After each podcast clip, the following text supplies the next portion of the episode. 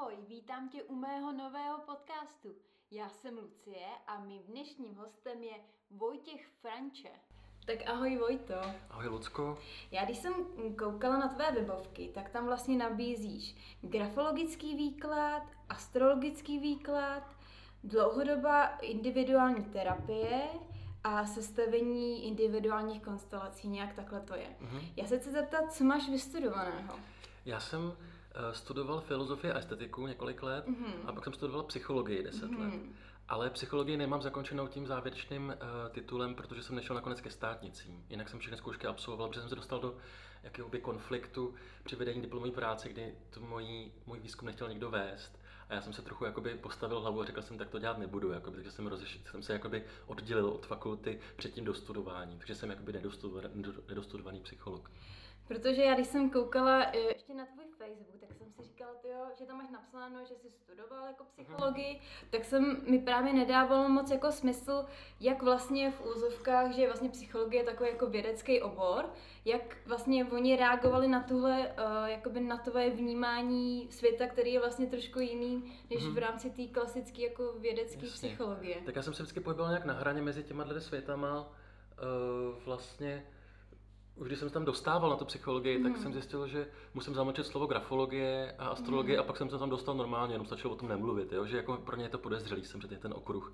No právě, uh, já, jsem, já si myslím, no. Ale když jsem o něm nemluvil, tak jsem se tam dostal a pak mi někdo nic jako nevyčítal, protože samozřejmě tam už se to bere, že to je zase otevřený prostředí ke zkoumání a může si jako myslet cokoliv. Jako, ale na druhou stranu nějaká atmosféra tam je a astrologie bude určitě vždycky eh, se na ní budou dívat nějak přes prsty, jako mm. pořád to ještě není jako akceptovaný vidění světa.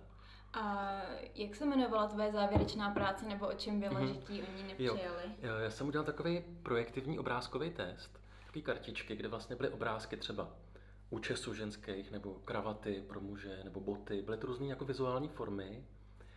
A sloužil, ten test se jmenoval Pexeso, jakoby na, na úvod, a měl to být takový terapeutický icebreaker, když přijdeš poprvé k terapeutovi, tak se vlastně vybereš ty kartičky, které se ti líbí, třeba domečky nebo různý ty oděvy, jak jsem říkal.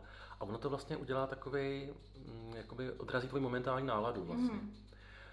S tím by problém samozřejmě neměli, mm. ale tím, že když se pracuje hodně s obrázkovými formama a ne s dotazníkama, dotazníky jsou A, B, C, mm. ano, mhm. ne, eh, tak se to špatně měří, protože to potřebuje vždycky převést na nějakou jinou metodu. A pokud někdo nic jiného nevytvořil něco podobného, tak to nemá s čím srovnat vlastně. Mm-hmm. Takže je to takový průzkum na hodně zelený louce, což mě právě bavilo ale pro účely diplomové práce to není ten správný výběr, protože máš udělat něco standardního, co nějak zapadá a ne někde zkoušet běhat po zelené louce. Jako kdyby. Takže chápu jejich obavy, že hmm. chtěli, abych eh, udělal něco jako standardnějšího. Vlastně. Rozumím. A uh, ty teda píšeš na svých webovkách, že děláš grafologický výklad. Tak uh, jak se člověk k tomu dostane a co je potřeba si nastudovat, aby něco takového v podstatě mohl lidem předávat dál? Jako aby člověk mohl být grafolog? Mm-hmm. Uh, z mého pohledu mě stačil teda rok a půl studia, jako kdyby mm. jsem chodil do kurzů grafologických. A myslím, že ten rok a půl je jako dostačující, aby člověk zmáknul nějaký ten základ. Mm. Myslím, že každý se to může naučit, že to není tak složitý, že to má jasné zákonitosti. Jenom potom třeba někdo eh, je víc intuitivní, někdo víc racionální, má nějaký jiný styl. Ale myslím, že úplně každý se grafologii může naučit, že to je srozumitelná metoda. A je to teda v vozovkách, když řeknu jako vědecky, je to zvržený ze stolu? Je to tak na hraně ty desky mm-hmm. stolů. Eh, asi tak půlka psychologů nebo by řekla, že je to použitelná věc mm-hmm. a mhm. půlka většinou těch, co se o to nikdy nezajímalo, by řekla, že ne. Takže spíš, když se to někdo zajímat bude, tak zjistí, že to vědecký základ má. Jo, jako, mm-hmm. mm, spíš bych řekl, to ještě se drží na té mm. hraně stolu, mm. asi takhle, jako kdyby, jo záleží na předsudcích. Jako kdyby v západních zemích je to trošku víc přijatý, než paradoxně v Čechách, kde to má jako kdyby návaznost uh, jako nějaký, jako kdyby víc předsudky z první republiky, nebo zkrátka to není ještě tak jako usazený tady u nás. Jako, no.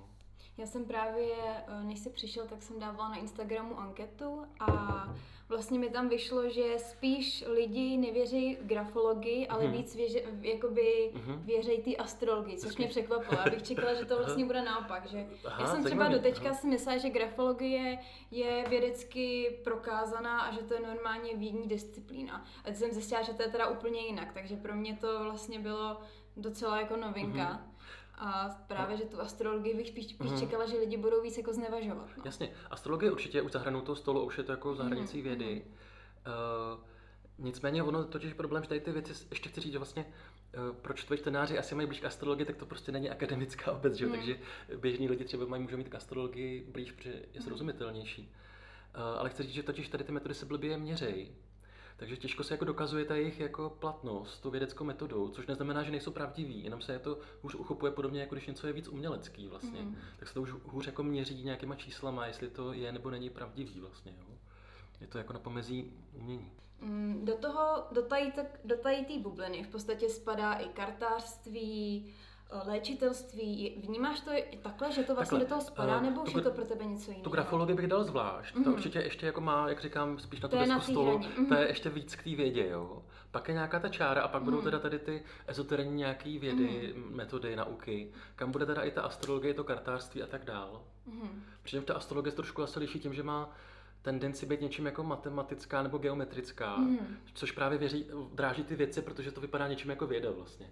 Jo? Je taková jako parodie na vědu, to vypadá pro ně. Jo, to je pravda. Já jsem si včera si četla nějaký uh, články, diskuze, takže jsem mm věděla, jak, znám, jaký jsou argumenty pro a mhm. proti. Mm-hmm. A ty třeba uh, výklad karet, léčitelství, ty tady tomu věříš, nebo už je to třeba pro tebe taky už? Tak výklad karet, ne, to nejsem určitě odborník, ale třeba doma nějaké kartičky mám, ale někdy to zkusím se něco vyložit a funguje mm. to. Funguje to. Mm-hmm. Takže věřím, že to může fungovat, záleží člověk od člověka, který to dělá vždycky. Mm. Je to nějaká intuitivní metoda, který může někdo být brilantní. A to já si právě myslím, že to je jeden ze zásadních problémů, že pokud teda je nějaký procento, který na to má cit a umí to, tak je strašně moc lidí jako podvodníků. Mm-hmm. A tím pádem vůbec nevím, jakoby, kde najít tu hranici, teda jako, jo, jo, jo. který lidi jsou relevantní pro tohle. Jo, jo. Přesně proto na tom vidíš, že to není, že se nedá měřit kartářství, jestli funguje nebo nefunguje, mm. protože jak u koho, že jo, mm. a jak pro koho. Takže proto to nejde z toho udělat vědeckou jako mm. metodu, ale asi jde říct, že tenhle, u tohle kartáře jsou lidi obecně spokojení, mm. takže nejvíc funguje v tomhle to doporučení, že, jo? že mm. prostě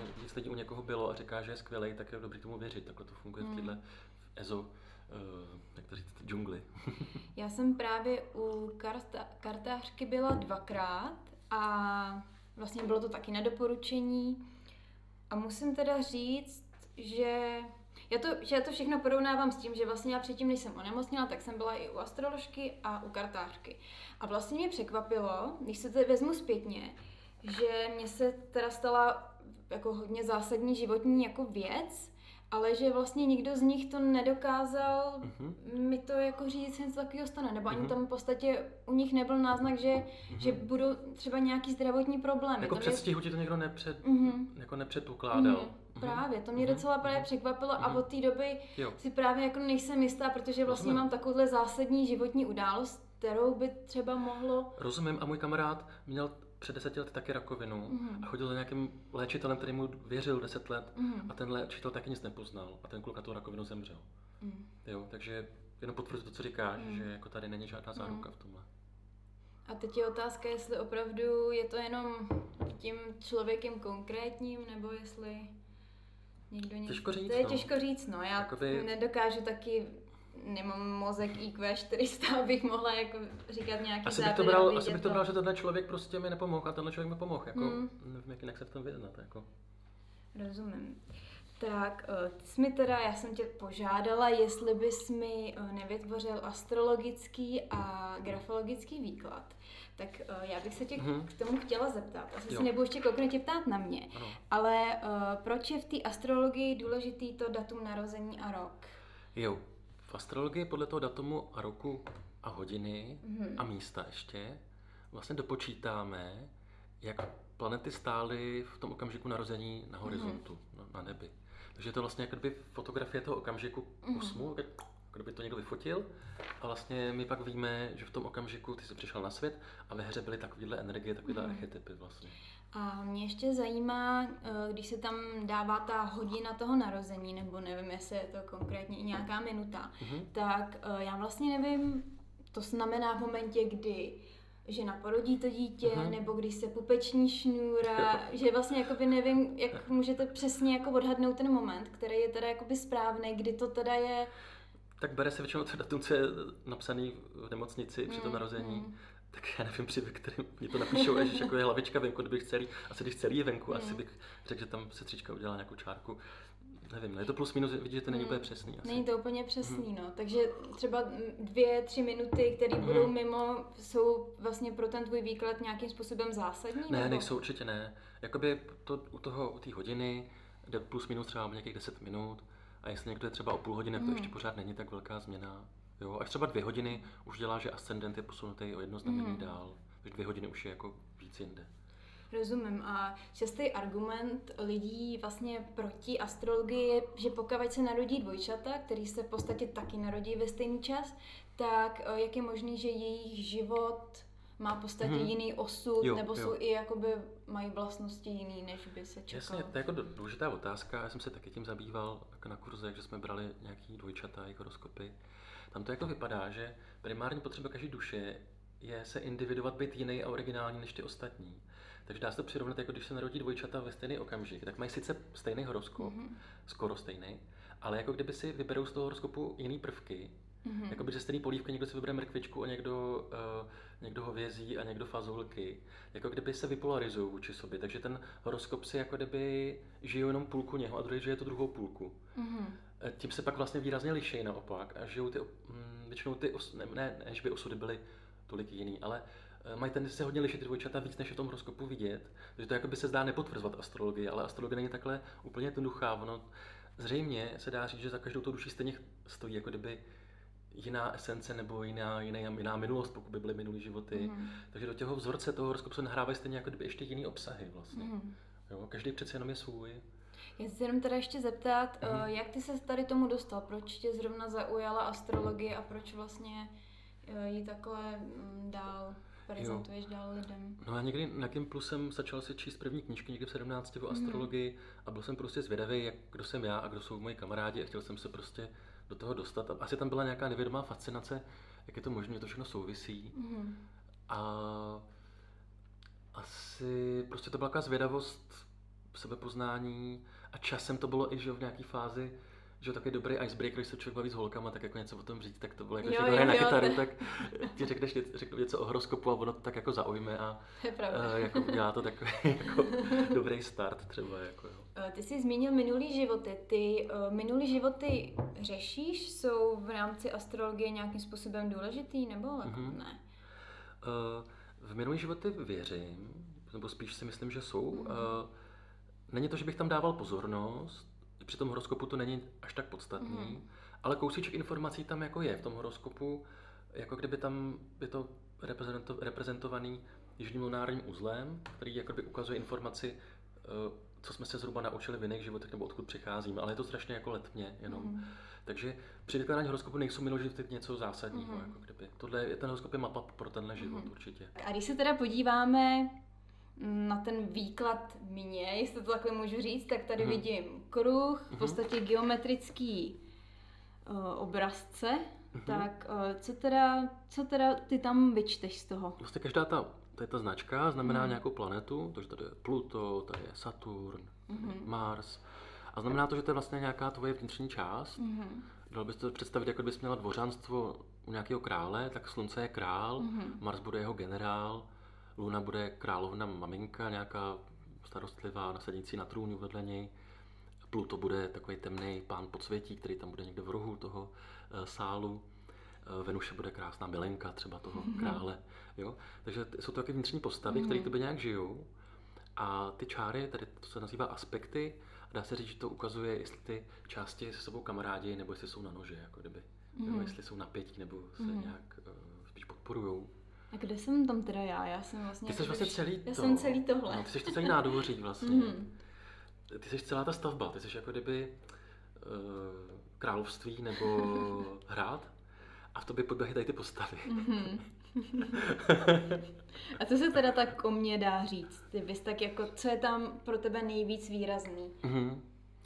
A mě tam zaujalo, že máš Venuši a Merkur na rozhraní býka a blíženců. Já to vysvětlím za chviličku. Mhm. Že právě ta milenka tvoje vnitřní, kráska, ta jako umělkyně, to, co Mhm. jo.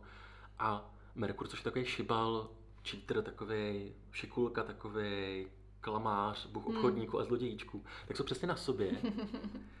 A teďka jsou přesně na tom rozhraní, jo, což rozhraní je něco jako nějaká třetí kvalita navíc, je to jako přechod mezi dvouma stavama, jako mezi mm. vodou a ledem, kdy to nepatří ani k jednomu úplně. Je to mm. jako spára mezi dvouma uh, cihlama. Mm. Takže to ani není úplně bík, ani úplně blíženec, ale něco mezi. Mm. Jo. A tady ta, tady ta specialita, abych to přirovnal, protože nedávno jsem dal takovou hru na Facebooku, že se vždycky tam dám nějaký večerníček a dávám, aby lidi hádali, co to je za astrologický archetyp. A zrovna tohle, ten, to rozhraní, je podobný uh, večerníčku, jen počkej zajíci, tomu zajíčkovi. to vysvětlím, jo. Protože ten zajíček vlastně sice je takový jako dětský a furt se tak chotá a zdrhá, což je jako Merkur, že to je ten mm. šibal, to je jako to dítě, který prostě furt jakoby je chytřejší než ten vlk, který ho nikdy nedostihne. Ale pozor, současně zajíci symbol Venuše vlastně a plodnosti, teďka budou, jak budou velikonoce, tak zajíček je velikonoční jako množivý zvířátko, který znamená lásku a sexualitu vlastně, jo. A vlastně ty to máš nějak na sobě, takže přesně jako kdyby něco zajíčkovského v tobě by mohlo být, nebo dalo by se tak jako vyložit tady to jejich hraní si, ty vnitřní belenky a toho šibala, že to utvoří takovou postavičku podobnou zajíčkovi vlastně. Tak to mě tak napadlo jako nějaký obrázek, jako něco v tobě vystihnout, nějakou tvoji část, mm. jako kdyby, jo. Tak to, to zní, to zní hezky. Takže jsem v podstatě uh, taková jako trošku umělkyně, která se snaží jako občas něco ukrást. no tak proč ne? jako umělecký slohy, vlohy tam jsou vidět. Rozhodně ještě máš mm. lonu v rybách v pátém domě, takže mm. obrovská taková senzitivita umělecká, mm. zasněnost, pohádkovost, touha po jako romantice, lepších světech ale vlastně i schopnost mezi tím nějak jako pružně, mrště se pohybovat mm. a mhm. úplně ne v tom ubře, zabřednout. Nějaká víla by se mm. pořád procházela po tom měsíčku, mm. ale ty hnedka vemeš auto, jedeš do jiného království a můžeš hrozně rychle jako přepínat to. mezi nějakýma informačníma světama a uh, tím už se tomu vymykáš, tomu mm. uh, umělecko-pohádkovému. Já jsem se teda chtěla e, zamezit tomu, abych jako souhlasila nebo nesouhlasila s tím, co říkáš, ale teda musím říct, že tady to je opravdu pravda že dokážu opravdu jakoby přepínat mezi těma fouzovkách světama. Občas to si říkám, jak je to vůbec jako možný. A občas mi to dělá jako problémy, že mm-hmm. jedna moje část jako, jako ta racionální mm-hmm. a pak je ta umělecká. A občas mm-hmm. je to mhm. hrozně jako, že, že v podstatě se může zdát, že mám protichůdný dva mm-hmm. názory, mm-hmm. ale vlastně jako vlastně jako obě dvě možnosti jsou pro mě mm-hmm. reální, co řeknu tak. Přesně tak a tady ta v úzovkách schizofrenie nebo flexibilita mm. je to, mhm. co bych, čím bych chtěl jako vystihnout podle toho mm. horoskopu. Jo? Ještě k tomu napovídá má, že máš Saturn stacionární, což je Saturn je planeta jako řádu a v pevných forem, a stacionární, že zrovna stála na místě, že nešla dopředu ani dozadu. A to má třeba 0,5% populace, čili to je jako vzácný, že to někdo má. Mm. Proto jsem se na to jako ještě podíval doma, stacionární Saturn, a to právě dává pružnost přepínat mezi různýma školama a systémama mm. myšlenkovýma. Jako kdyby to byl karatista, jazzman, eh, filozof čtoucí Heideggera a filozof Nietzschean, tak to by nevadí přistupit na hru všech těch zúčastněných a mezi nimi přeblikávat. Jako kdyby. Jo, to je ten tvůj dár, že ty nestojíš ani v jednom táboře nebo v škole, ale můžeš chodit do, do každý se podívat. Jako kdyby. Hmm. Tak to, tak to mám, no. Bo, teda ne, bohužel, ale občas, občas, občas je to náročný, no, protože člověku to pak dělá problém sám se vyznat v sobě, protože jednou to vlastně se přiklene k určitýmu uh-huh. myšlenkovému proudu, ale uh-huh. za týden mi přijde, že ten myšlenkový proud je uh-huh. trapný a že musím uh-huh. zase jít jiné, jako na jiné a pak se k němu vrátím, no je to. jako metafora pro to by byl takový jako chameleon, uh-huh. ale ne ve špatným. Mohlo by to být i představ, kdyby jsi šla na večírek, tak zapadneš, když půjdeš na tam, kde je styl gotik, nebo když bude styl vážný, prostě v, ve smokingsích, tak všude zapadneš dobře vlastně. Mm. Že jo, jak nepatříš mm. žádným táboru, tak současně ke všem můžeš mít náležitou formu a vlastně to tam přizpůsobíš. Jako. Potom, pokud máme teda tu hodinu přesně, což byl mm. nějaký plus minus, mm. tak bych vycházel ascendent do vah, mm. což znamená orientace na vztahy a takovou jako přizpůsobivost vztahům a umění a kráse a takový mm. člověk tak jako ve službě něčemu krásnému a harmonickému. Mm. Pokud by to takhle platilo, tak potom tady tvoje uskupení Slunce, Venuše, Merkur, takový to hlavní, který jsme už zmínili s tím zajíčkem, je v takzvaném osmém domě. Mm-hmm. Což je mhm. dům jako tajemství, mystérií a takového jako šifrování něčeho podvědomího vlastně. Trošku by to jako kdyby dávalo, že ta tvoje zvědavost míří i do nějakých hlubších vod, jako kdyby až tak jako freudovsky, tak jako proskenovávat ty hlubší oblasti bytí, kde je takový to sexuálno a temno. Mm-hmm. A tam to přináší jako zvláštní poselství a informace. Že tvůj zajíček jako kdyby běhal do podsvětí vlastně a vlastně tam teď vytahoval ty mystéria vlastně současně, ale tak jako lehce, že jako by the way, jako by, mezi tím vtipkováním prostě něco prokutá, jako se týká mm. tady těch hlubších jako úrovní až magických vlastně. až mi to připomnělo Alenku v říši divu, nebo jakoby mm. to kráčka, jak prchá těma chodbičkama, jo, jako... Mm, to je jo. docela moje oblíbená postava, takže asi to možná něco znamená. Takže až to bude něco takového jako psychoanalytického, mm-hmm. vlastně schopnost tak jako až řeknu to slovo, štourat vlastně v tom nevědomí a tak jako analyzovat tu pointu vlastně, jak to nevědomí vlastně funguje, podobně jako ten Freud to vlastně mm-hmm. dělal. Jo. Takže to by mohla být nějaká speciální záliba vlastně, která by tě mohla vést té psychologii, nebo, ale může to být i magie, vlastně ono to nemá jako tady, mm. jako není definovaný, kudy k tomu půjdeš, jo, ale je to fascinace tady těma mm, jinýma světama, hlubinejma. Tak ten Merkur se taky přirovná vlastně k bohu pašeráků, že to je ten, co na hranicích v horách něco přemysťuje z jednoho království do druhého. Mm. A tady ten tvůj trickster, pašerák vlastně jako běhá do toho nevědomí, o tom může přinášet nějaké zajímavé věci a pak je překládat do slovníku tady obyčejných lidí mm. a vlastně mluvit lidsky, to, co tam by znělo tak úplně mm. a bylo psáno v nějakých hieroglyfech vlastně. Takže to může i překladatel vlastně mm. z těch hlubších dimenzí, ten tvůj králíček, trickster. Ale přitom se ještě uchová ten venušinský půvab, že to je něco jako uměleckého krásné, že to mm. není mhm. právě jenom rozum, strohej, mm. jenom slova, ale vlastně v tom nějaký jako půvab, nějaká estetika, něco právě mm, takového jako uh, nádherného a nepostižitelného, tak se tam ještě mm. probleskuje. Jako kdyby si možná radši mluvila uměním než slovama, nebo mm. aby, jo, uh, protože ne všechno se dá říct těma slovama. Mně ještě uh, napadá, je tam něco, co vidíš třeba jako výraznou moji špatnou vlastnost? to je vždycky těžké říct, co to jako má být to špatný. Jo. Ono vlastně to jsou nějaké jako síly, které záleží, jak člověk je použije. Mm. Podobně, když řekneš meč, tak někdy ochrání a někdy mm. zabije podle toho, jak se použije. Takže všechno, to všechno jsou síly tohohle druhu. Mm.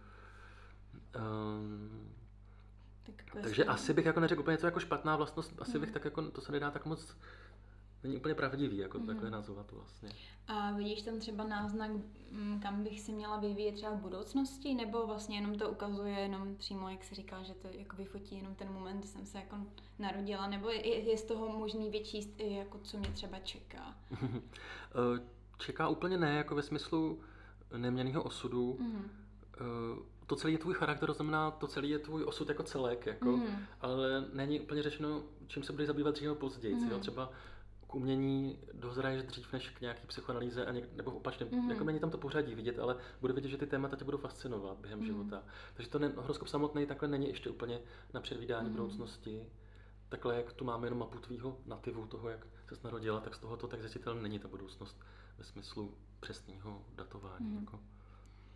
Takže tady to jsou v podstatě eh, ty nejvýraznější vlastnosti, mm-hmm. které si z toho vyčet, který mm-hmm. mi takhle můžeš mm-hmm. vlastně jako říct. Ano, to jsou taky rotané karty a já jsem vypíchnul ty, co mi přijdou takový jako mm-hmm. fakt mm-hmm. zajímavý, nějak jako barevný, to, co většina lidí nemá, co tě odlišuje. Jako mm-hmm. kdyby.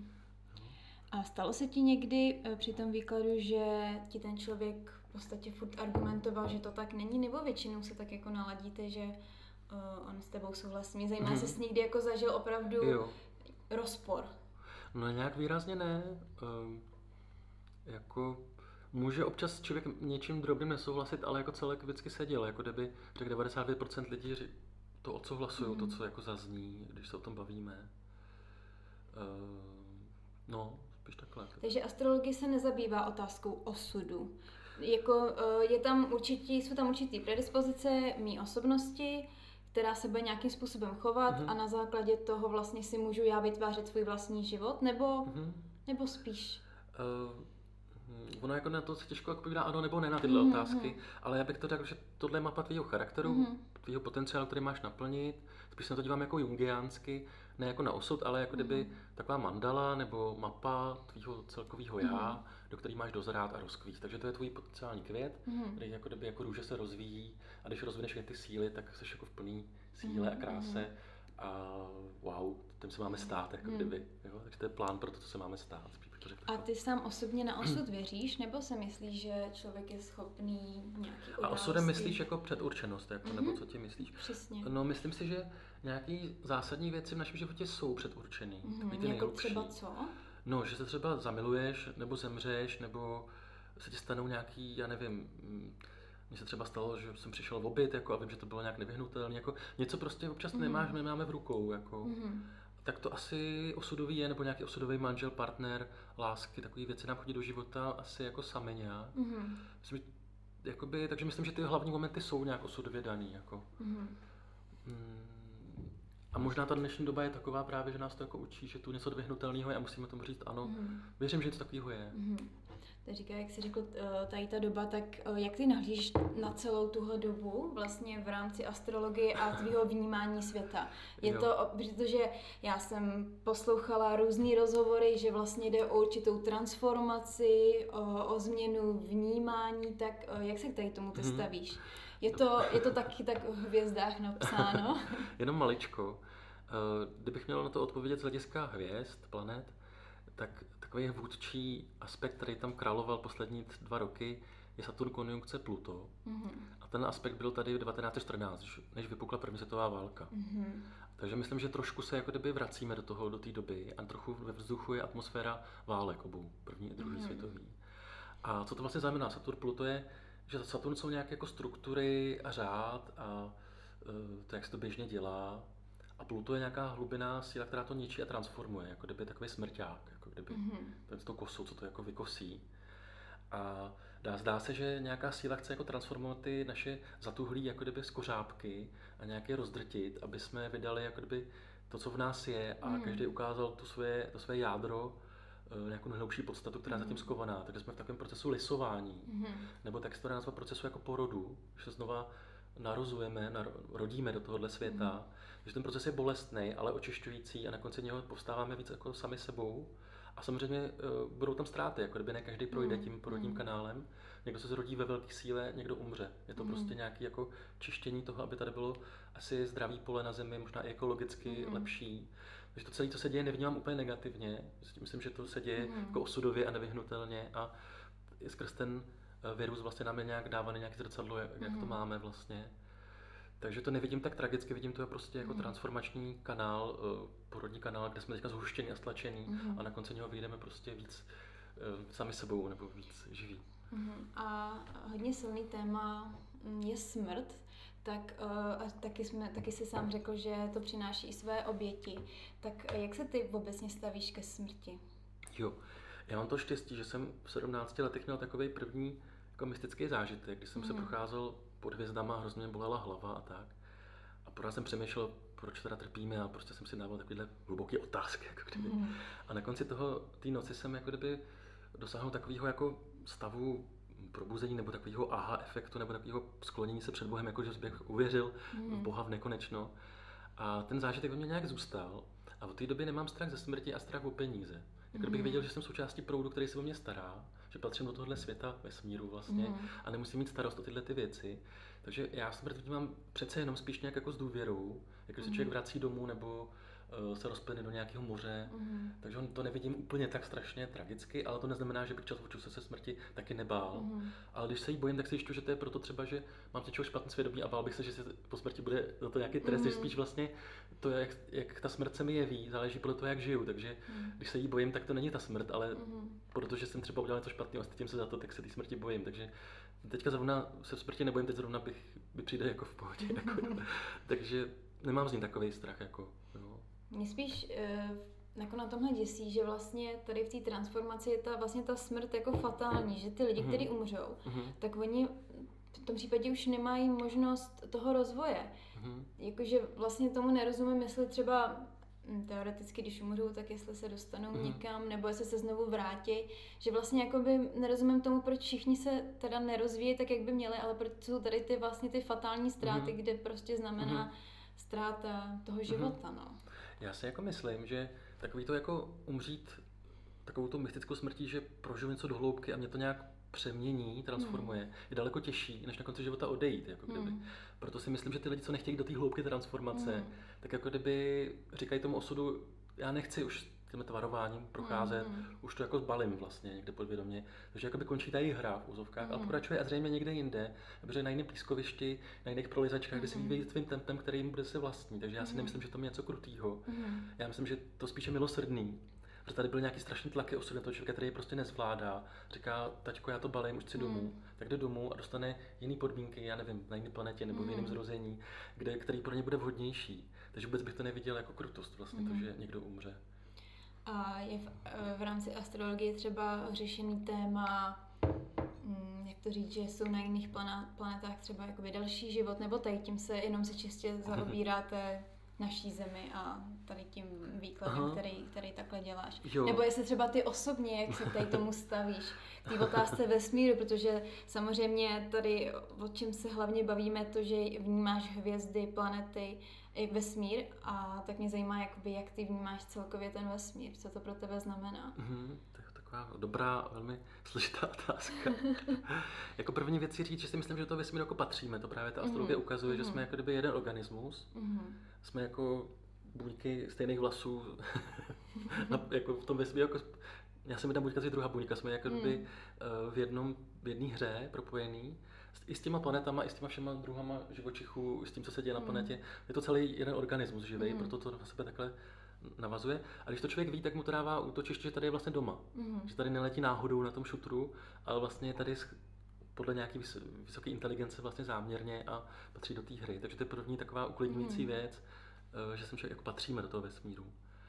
A jak to mají na jiných planetách nebo civilizacích asi předpokládám, že tam budou nějaké bytosti a nějaký vědomí, akorát třeba není nám srozumitelný, protože operuje mm. na jiný frekvenci, ale myslím, že celý vesmír je zabydlený, bych mm. odhadoval. Jako.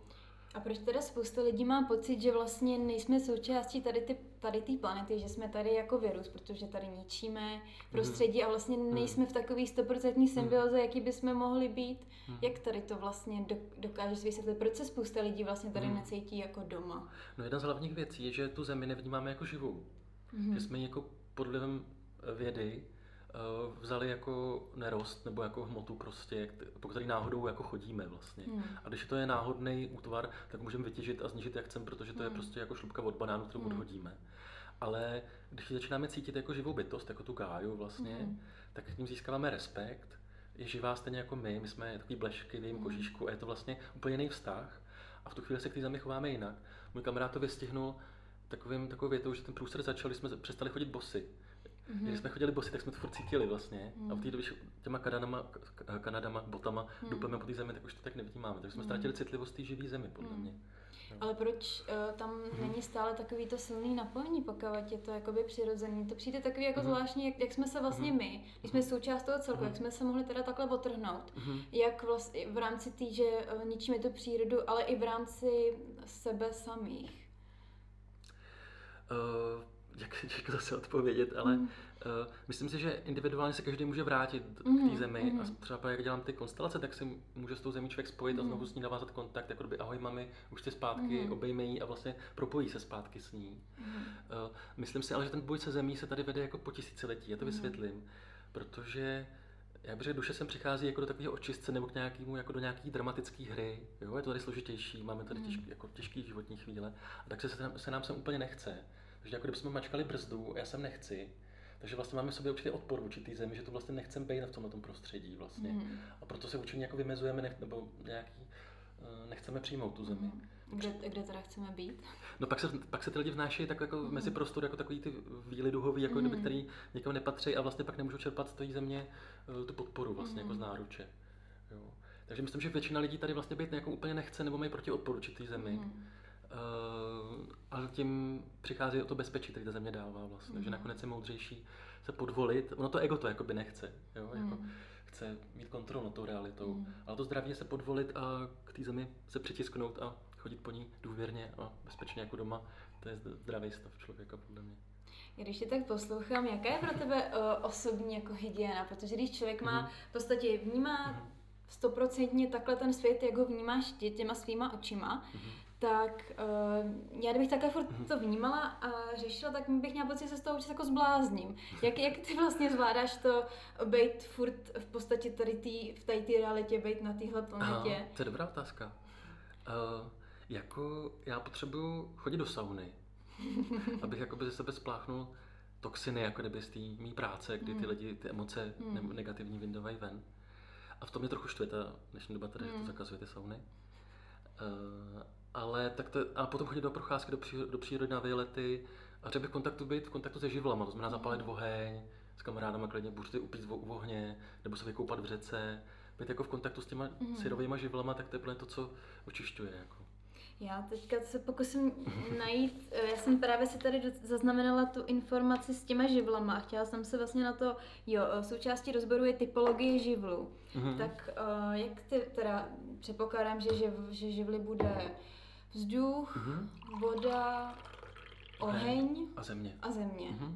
A je jsi schopný v rámci třeba mýho výkladu mm-hmm. mi říct, jaký jsem živel? Jo. Uh, chceš to z astrologie nebo z, z písma? Asi obojí, viď? Nebo? Uh, písma, jak chceš. Ty teďka potřebuješ tady to mé písmo? Mm-hmm. Přes písma ti řeknu, jak to máš teď a tady. Mm-hmm.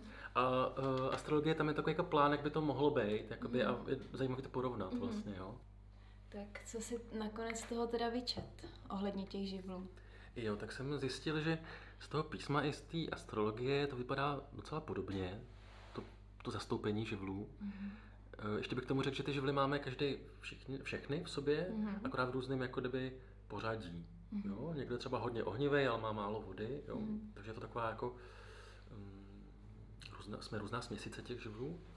U tebe to vychází podle, um, podle toho, podle horoskopu, že máš nejvíc vzduchu a pak země. Mm-hmm. Jo? Uh, jo. A podle toho písma zhruba taky. Jo.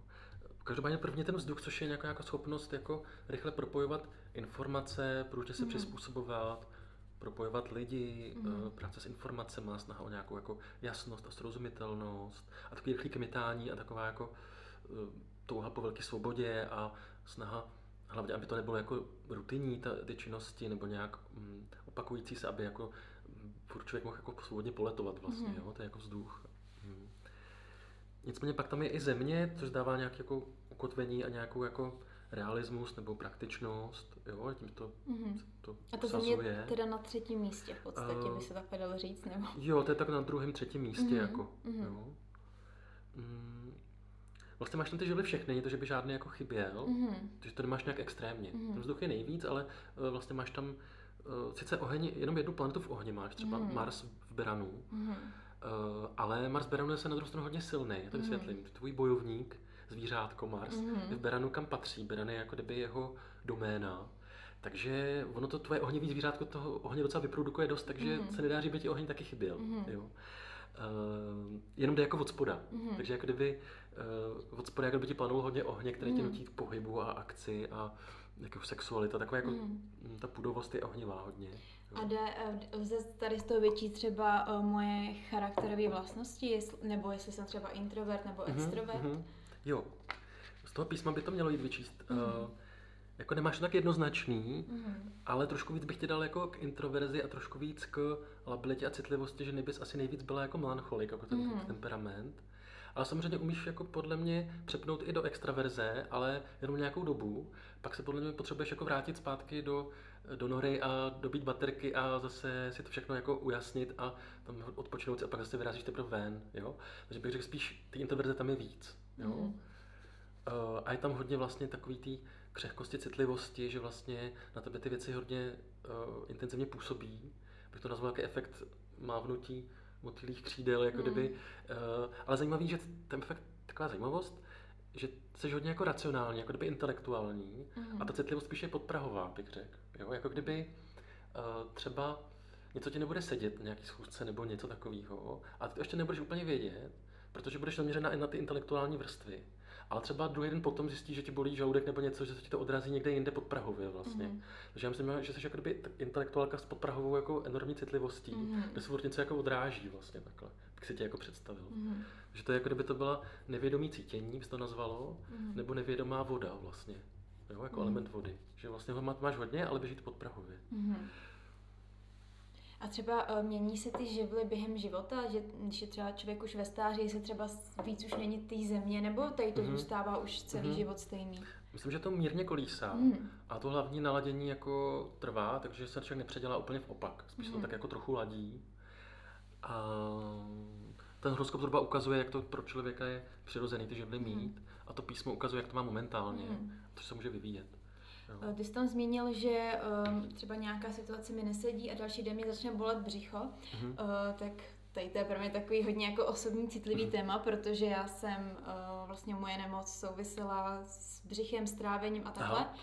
Tak mě právě zajímá, uh, jestli, jestli vlastně um, věříš tomu, že ta psychika má zásadní vliv na to, uh, jak jsme zdraví. A jestli třeba lze z toho, z těch informací, co máš o mně, uh, jestli třeba jde z toho poznat, jestli jsem k tady tomu víc inklenuju, nebo, nebo ne třeba.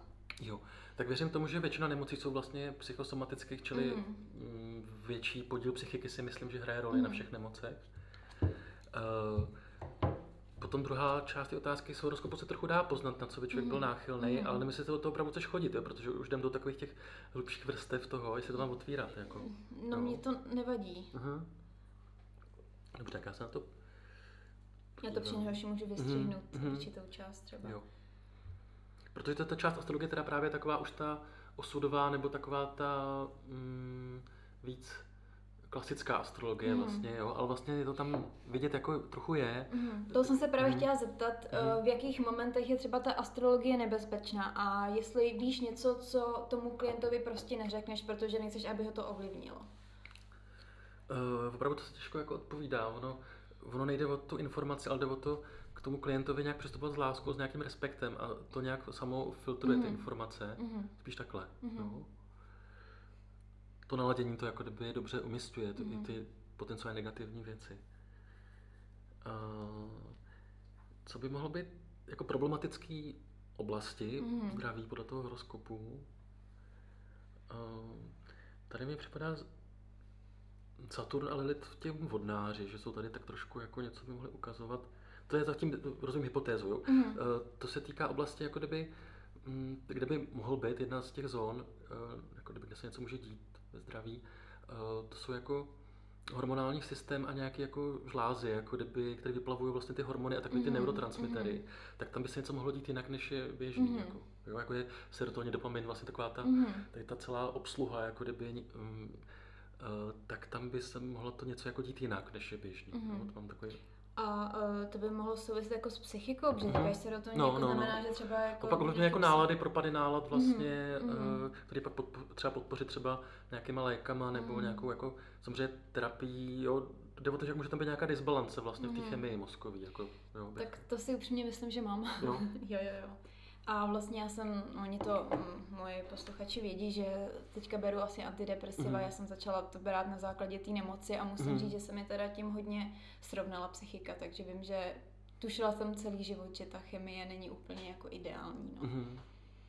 Že takhle by to šlo jako říct, že to je jako směr, ale pak by to šlo ještě víc analyzovat, co zatím jako je skutečně mm. osudově, mm. protože tam jsou nějaké archetypy, mm. jak jsem říkal, ty tvoje vnitřní postavy. Mm. A tady Saturn, to je ten pan strážce, jako vnitřní takový stařec, s kosou, jo, prostě mm. takový ten, co někomu nic neodpustí a chce po nás nějaký přísný lekce osudový. A ten tam jako se kamarádí nebo se hádá s, s archetypem Lilith, což je jako taková ta jakoby temná kněžka nebo eh, lovkyně nebo prostě jako divoká žena. Mm. A tohle jako kdyby ukazovalo, že tady ty archetypy si moc nerozumí většinou, mm. protože to je pan strážce, pan správný, jako kdyby ver, pohádkách, nebo teda v historii by to byla inkvizitor versus čarodejnice vlastně. Mm-hmm. Nějaký hodně dvě protikladné vrstvy, které tady na sebe narážejí a je potřeba je vlastně nějak zpracovat nebo ten příběh pochopit, aby to přestalo na tu tvoji psychiku dorážet mm-hmm. v podobě vlastně třeba té hormonální disbalance. Mm-hmm. Jo? Takže to, úroveň pod tím, který mluvíme o mozku a fungování hormonů, bude vlastně nějaký střed archetypů, čili nějaký, jako kdyby, nějaký mýtus, který tam běží v tom podvědomí který by se dalo zobrazit třeba právě nějakou konstelací, kdyby ty ti to zahráli, to divadlo, mm. které ti běží v, tom, v té hlubině a to bylo potřeba nějak pochopit, rozklíčovat a nějak přijmout. A pak by podle mě došlo i k tomu uvolnění v oblasti toho mozku, mm-hmm. kdyby to přestalo být nemocí vlastně. Jak se člověk k tomu dopracuje, že, se, že může tady ty věci vyřešit? Eh, si to vlastně ty, který je ten průvodce no. uh, jakoby v rámci tady toho, nebo člověk si na to musí nějak jako najít, najít tam tu cestu sám. Asi tak půl na půl. Já myslím, že, člověk potřebuje jako průvodce, protože i já sám jako kdyby můžu meditovat, můžu něco cvičit, ale ty hlavní věci, kde jsem zašmodrchaný, mm. potřebuji k někomu, kdo zašmodrchaný není mm. v tom mým. Mm. A já schopný mi to rozplíst, mm. moje zašmodrchání. Mm. A to není nic špatného, takhle jako funguje. Mm. Prostě si člověk sám jako tu lžíci do úst nedá terapeuticky, mm. že potřebujeme pomoct někoho jiného. Mm. A to není slabost za někým jít, to je právě odvaha, to je dobrý mm. za někým jít. Uh, takže já jsem jako průvodcem pod touhle džunglí nevědomí, mm-hmm. kdy někdo za mnou přijde a já vlastně v tu chvíli mám jako intuici, jak ho provést, mm-hmm. tu částí cesty, po který jde a dávám tam větší jasnost vlastně, mm. protože se v tom nestrácím, mám to nějaký odstup, ale i naladění, uh, takže projdeme nějakou nebezpečnou zónou a ten člověk mm. se vrátí zpátky víc jako vyladěný, víc mm. sám sebou. Takže uh, ty se teda myslí, nebo v tom vidíš, nevím jak to nazvat, uh, že se tam dva archetypy, které tam mezi sebou teda mm. v pouzovkách bojujou. Mm. To tam teda ty teďka mm. vidíš. Mm. Mm. A um, hledat k sebe cestu a je to jako celoživotní úkol to vyřešit vlastně. Mm-hmm. Jo? A není dáno, jestli v 15 nebo ve 40, mm-hmm. ale budeš tam furt mít, jakoby, jakoby v orchestru mm-hmm. prostě byly bubny a píšťala a prostě furt tam nějak kvičeli mm-hmm. na sebe a je potřeba je sladit mm-hmm. a dříve později se k tomu musíš dostat a dokud, pokud se k tomu nedostaneš, tak ti bude způsobovat psychicky jako kdyby, mm-hmm. nebo ne, fyzické onemocnění, mm-hmm. aby ti jako ukázali, že to vyřešení není. Mm-hmm. Furt ti tam pískat jako uh, falešně, aby ti to přivedlo. A jak se třeba mám tady tomu teda já dopracovat? Protože ty archetypy jsou, dejme tomu, nějaký vlastnosti, které mezi sebou neladí, nebo moc, jako, že samozřejmě mm-hmm. abstraktně si to nějak dokáže představit, ale nevím. Jako obrazově si může představit, no. že v takovém v nejvíc ošklivým, když by to řekl, mm-hmm. bych řekl, tam je inkvizitor a taková třeba svobodná bílá čarodějnice. Mm-hmm. A oni jsou tak odlišní, mm-hmm. uh, že těžko dávat dohromady. Jo, on věří v nějaký správný ideje, třeba je to takový osvícenec, mm. Saturn vyvodnáři, mm. je takový jako filozof, vyznává vědu a svobodu. Mm. A pak tady nějaká divoženka, která na to nevěří, mm. která by sbírala bylinky, která by tančila při měsíčku a má úplně jinou jako, mm. ne filozofii ani, ale životní styl nebo vidění světa. A oni se jako neschodnou vlastně. Mm. Jo? A člověk na to rozumím k tomu, jako si to nevyřeší jenom v hlavě, že by mm. o tom přemýšlel. Ale když přijdeš na konstelace a někdo ti zahraje toho Saturna a někdo ti hraje tu Lily, mm. tak ty uvidíš jako divadlo, jak spolu na sebe útočí, jak spolu mm. tančí vlastně a dojde, dojdou nakonec nějakého smíru, protože mm. se uznají, eh, nějak se začnou respektovat. Mm. Jo, a dojde k nějakému vladění a už můžou být v harmonii časem. Mm. Takže ty to dokážeš v podstatě ten problém vyřešit, že? Se dokážeš na to takhle naladit. A potom Já ho jakoby nevyřeším, ale uh, zprostředkuju vedení tou komplikovanou situací, mm-hmm. tak, aby na konci vlastně byl smír a byl, došlo k harmonii a došlo k léčení. Vlastně. Mm-hmm. Jsem jako průvodcem po, týhle, mm-hmm. po tomhle putování skrz ty archetypy. A co tam teda teďka u mě teda vidíš? Já vím, že to bylo, já bych mm-hmm. to řekl, ale mm-hmm. že mě to furt jako mm-hmm. zajímá čím daleko víc a ještě do té hloubky, že kdybych se chtěla teda jít tou správnou cestou, tak dokážeš třeba mě naladit nebo říct mi ten směr. Protože třeba ty to mm-hmm. taky řekneš, ale já vlastně mm-hmm. jako nevím, že jo, mm-hmm. jako normální člověk takhle, mm-hmm. který přemýšlí třeba racionálně, tak vlastně jako nevím, co mi, co teda mám dělat. Mm-hmm. Uh, teď bychom vlastně už byli mimo roz, jako formát rozhovoru, až bychom vlastně nějakého terapie vlastně mm-hmm, teďka v tuhle mhm. chvíli, no. což je jako jiný žánr, jako kdyby. Jo, rozumím. No? Mm-hmm. Takže bych tam ještě úplně nepouštěl, mm-hmm. k tomu, že tady mikrofon takhle má mm-hmm. to jiný náležitosti. Mm-hmm. Rozumím, jo. rozumím. Ale vlastně bych se dál, eh, pomocí těch obrazů bych nějak rozvíjel tady ty mm-hmm. dvě části. Mm-hmm. A začalo by to být asi hodně emocionální, mm-hmm. protože by to začalo v tobě vzbuzovat nějaké jako vlny, nějaké vzpomínky z dětství, a jo, vlastně by se to začalo mm-hmm. jako vybarvovat. Mm-hmm a propukly by tady nějaké silné emoce, kterými bychom jako procházeli mm-hmm. a na konci nikdy, ale už by to bylo pak líp, jo. Se mm-hmm. musel tu řeku rozbouřit. Teď ještě necháme lehce rozvolněnou jenom. Dobře, dobře, dobře, tak, tak překročíme dál. Tak, uh, další teda věc, kterou jsem po tobě chtěla, jestli by si dokázal uh, grafologicky rozebrat uh, moje písmo. Um, tak jsem se prvně chtěla zeptat, co lze vyčíst o člověku obecně mm-hmm. v grafologii. Tak ta grafologie při pohledu na písmo, na rukopis, je schopná říct takový dobrý jako profil psychologický toho člověka. Eh, je to, jak kdybyste třeba vyplňal pět psychologických testů, ale ještě něco navíc a ještě něco hodně intuitivního a hodně se tam může používat ty obrazové metafory. Eh, čili mm, při nějakém dobrém naladění už je to vlastně mm, takový jako, fakt jako umění, který ti prostě dá psychologický profil a tě namotivuje třeba případně něco, že mm, na jaký druh terapie by se třeba člověk hodil, nebo jaký druh profese by mhm. člověk mm. mohl bavit. Mm-hmm. A co všechno sleduješ, eh, když tady máš před sebou můj text, tak čeho si všímáš? Mm-hmm. Co je pro tebe jo. důležitý? Je tam asi 20 až 25 znaků, které mm-hmm. jako kdyby sleduju.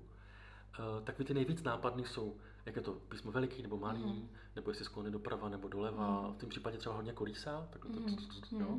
To taky něco znamená, to je mhm. speciální jestli řádek je rovný, nebo jestli je tak rozvlněný, ty máš mm. takový hodně rozvlněný právě, to, jsou ty, mm. to, to je to rozvlněné nevědomí, jako kdyby, že mm. to moře eh, na té podpravní úrovni furt vlastně přijímá, jako, jo. Eh, potom třeba těsnost nebo šířku těch písmen, eh, kde ty máš ty písma spíš jakoby těsný, jo, jakoby stlačený. Mm-hmm. Což souvisí takový vnitřní vlastně jako úzkosti a sevřeností vlastně mm-hmm. a tou introverzí právě. Jo, když to extrovert spíš to rozšiřuje, takže jako nic není problém, maňána prostě je takový, mm. je takový jako jako rozvolněný, mm. tady rozvolněný, tady, malém Když to introvert se spíš jako stísňuje vlastně, jo, mm. jakoby. Uh, pak uh, tam máme třeba um, styl vázání, což může být uh, jakoby M a N písmenka, mm. někdo píše ve tvaru takových jako kdyby sloupů římských, to se nazývá arkády, mm. jo. Někdo naopak tam má nitku, což je taková jako rozmazaná čára. A ty tam máš hodně kombinaci nějakou, kdy to je vlastně máš tam úhel, to jsou takové jako špičatý tvary, jako když se řeže pilou, mm-hmm. a přecházející do nitky, vlastně takového jako rozmazání vlastně mystického, což je mm-hmm. takové hodně protikladný uh, znaky. A zrovna to vázání písmen souvisí o vz- s vztahováním se, jak člověk funguje ve vztazích mm-hmm. vlastně, jo. To pak bychom rozberali víc, mm-hmm. to je zajímavost, že to jsou mm-hmm. protichudný uh, znaky. Ano, a když těch znaků takhle bych ještě vyjmenoval třeba 20 mm. a teďka třeba pět z nich tvrdí, že tohle a tři z nich tvrdí, že tohle. To je taková jako trochu jako parlament nebo proti síly hmm. a já musím to jako přemýšlet, tak to skloubit to, že se je to protiřečí někdy.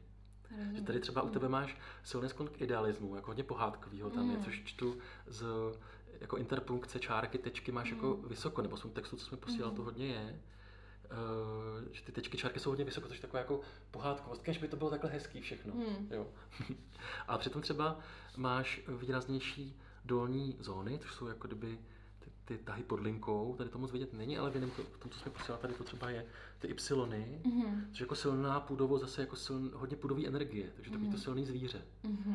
Jo, a teď to je jako trochu protiklad, ale proč ne? Mm-hmm. Vejde se to pod jednu střechu, něco hodně pohádkově, snivýho a přitom něco hodně zvířátkovského. Furt to může jako spolu bydlet, jo? ale to už mm-hmm. taková zajímavost, že um, je to nějaký um, proti, protichůdná tendence.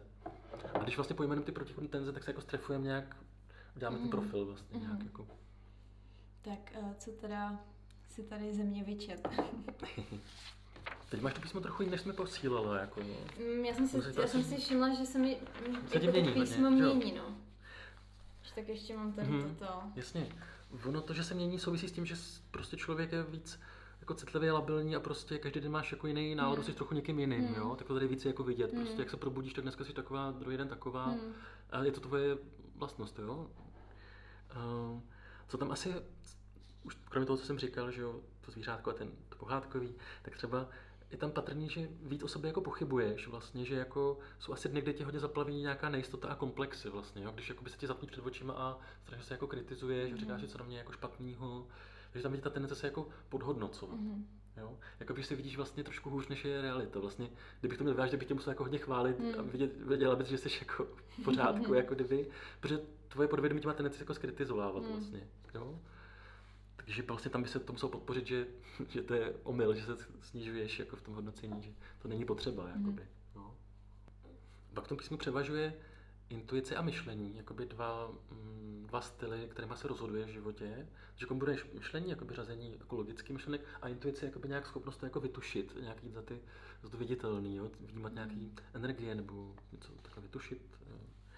A to jako kombinuješ, taková jako tvůj největší dar vlastně. Mm. A pak podle mě to cítění, které tam je taky silný, běží právě pod Prahově, vlastně to je to moře, jak jsem říkal, mm. že to jako prosakuje, jak jsem říkal, že pak je blbě druhý den vlastně, jo.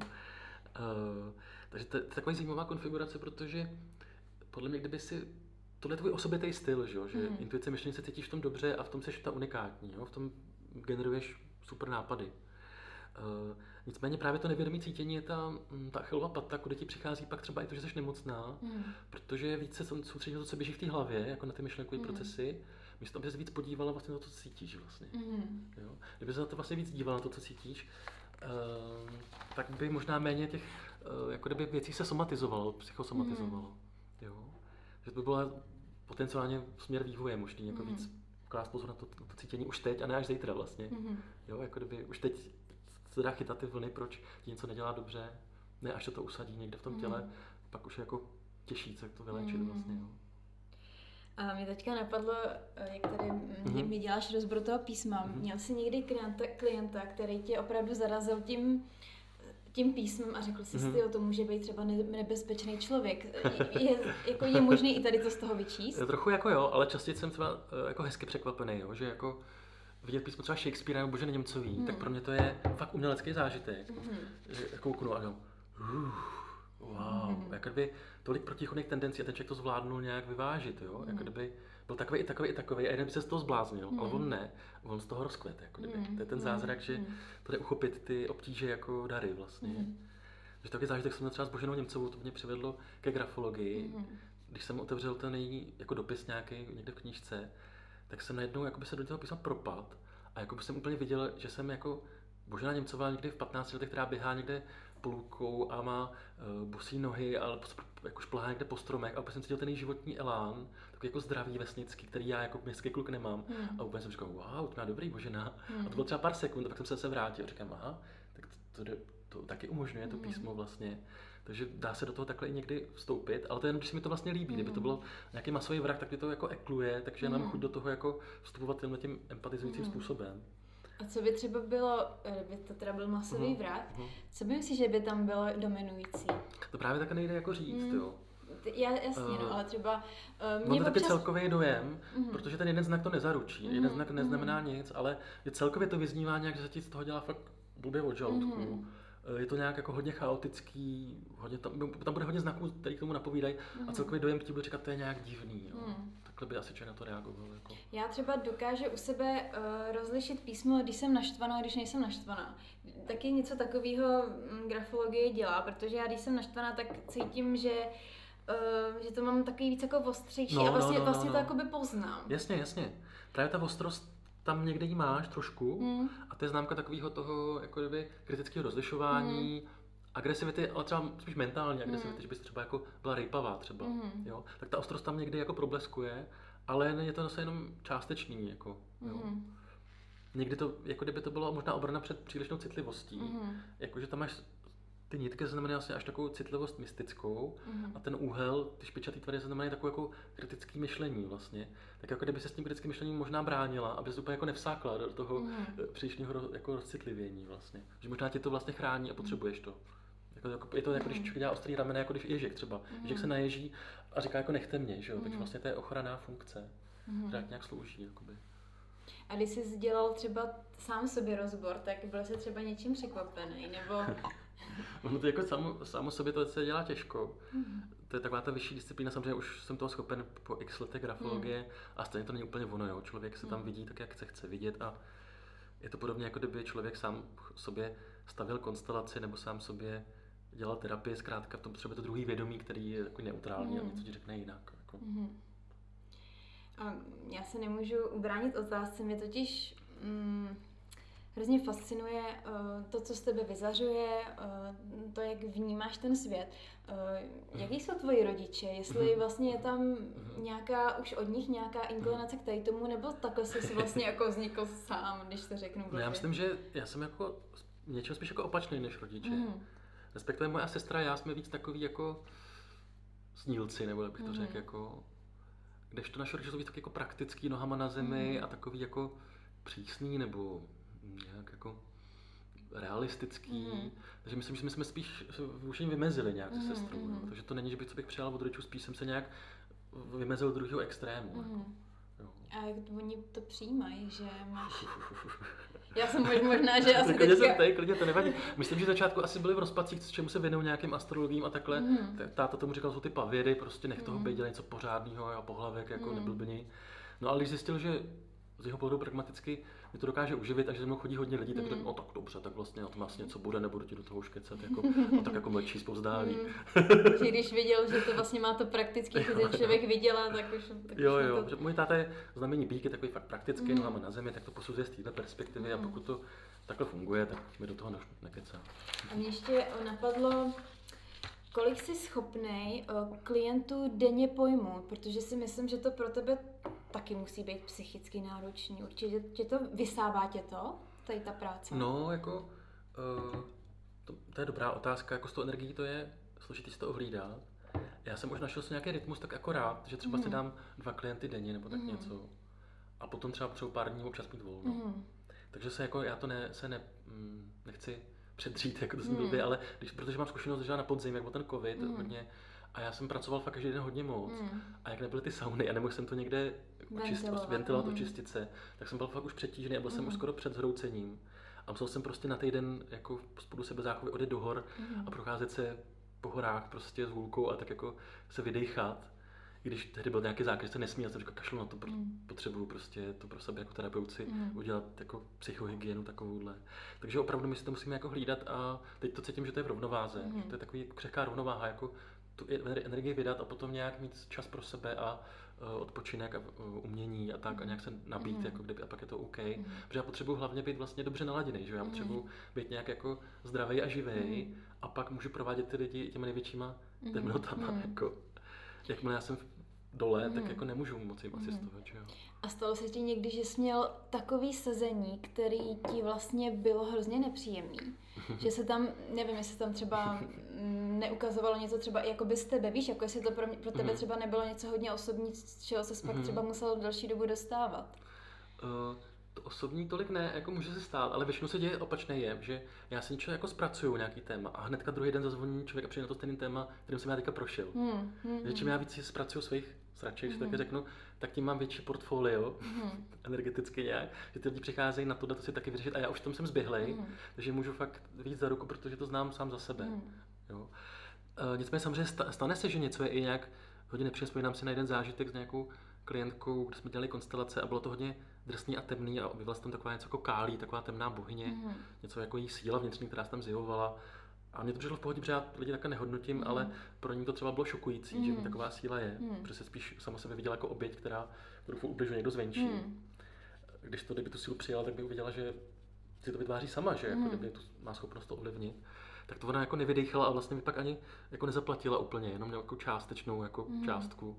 A to jsem stalo poprvé, jako kdyby, mm. jo. A já pak cítil, že jako jsem to vzal, se stane, nebo tak, ale vnímal jsem, že to pro ní nemusí, nemůže mít úplně jako jasný dopad, protože tam něco zašmečkovalo, taky to ani ne, jako mm. ne, nemůže zafungovat, to, co tam proběhlo. Uh, tak to jenom jako říkám, že může se stát, jako, mm. že tam něco je hodně divného, negativního. A pro mě to pak je, že třeba dva dny uh, jako odpočívám, bych se z toho dostal, mm. že, jsem, že to bylo hodně nápor energetický mm. nějaký. Rozumím. Tak já si myslím, že už tady mluvíme přes hodinu a mám pocit, že jsme řekli strašně moc informací a že až to budou posluchači poslouchat, že budu mít co dělat, aby všechno zpracovali. Eh, je třeba něco, co bys ještě máš pocit, že bys měl říct? uh, asi bych možná řekl něco k té současné situaci, jenom úplně takový mm-hmm. dojem, co mm-hmm. mám. Že si fakt myslím, že to, co se děje, není fakt žádný jako spiknutí někoho konkrétního. Mm-hmm. Že by někdo tahal za nitky nějaká osoba. Že to fakt nikdo tomu nerozumí a nikdo to neví, že jsou všichni vlastně v tom chaosu. A myslím, že to celkově jsou prostě udělané kulisy, jako od Pána Boha nebo od osudu, mm-hmm. aby každý měl možnost si teďka zpracovat ty svoje vlastní problémy a sračky vlastně. Mm-hmm. A pokud to mhm. člověk dělá, tak mu je dobře. Mm-hmm. Myslím si, že dá se z toho vyjít dneska a být šťastný, pokud se věnuje člověk sobě a moc nerozebírá, co se děje tak jako globálně mm-hmm. nebo u mhm. těch druhých vlastně. Takže myslím, že ta doba není tak strašná, pak je to velká příležitost k nějakému jako růstu a naopak to může být, to být hodně blahodárný tím naprosto souhlasím. tak moc děkuji za rozhovor, bylo to moc příjemný a poučný. Tak děkuji také za pozvání. Díky.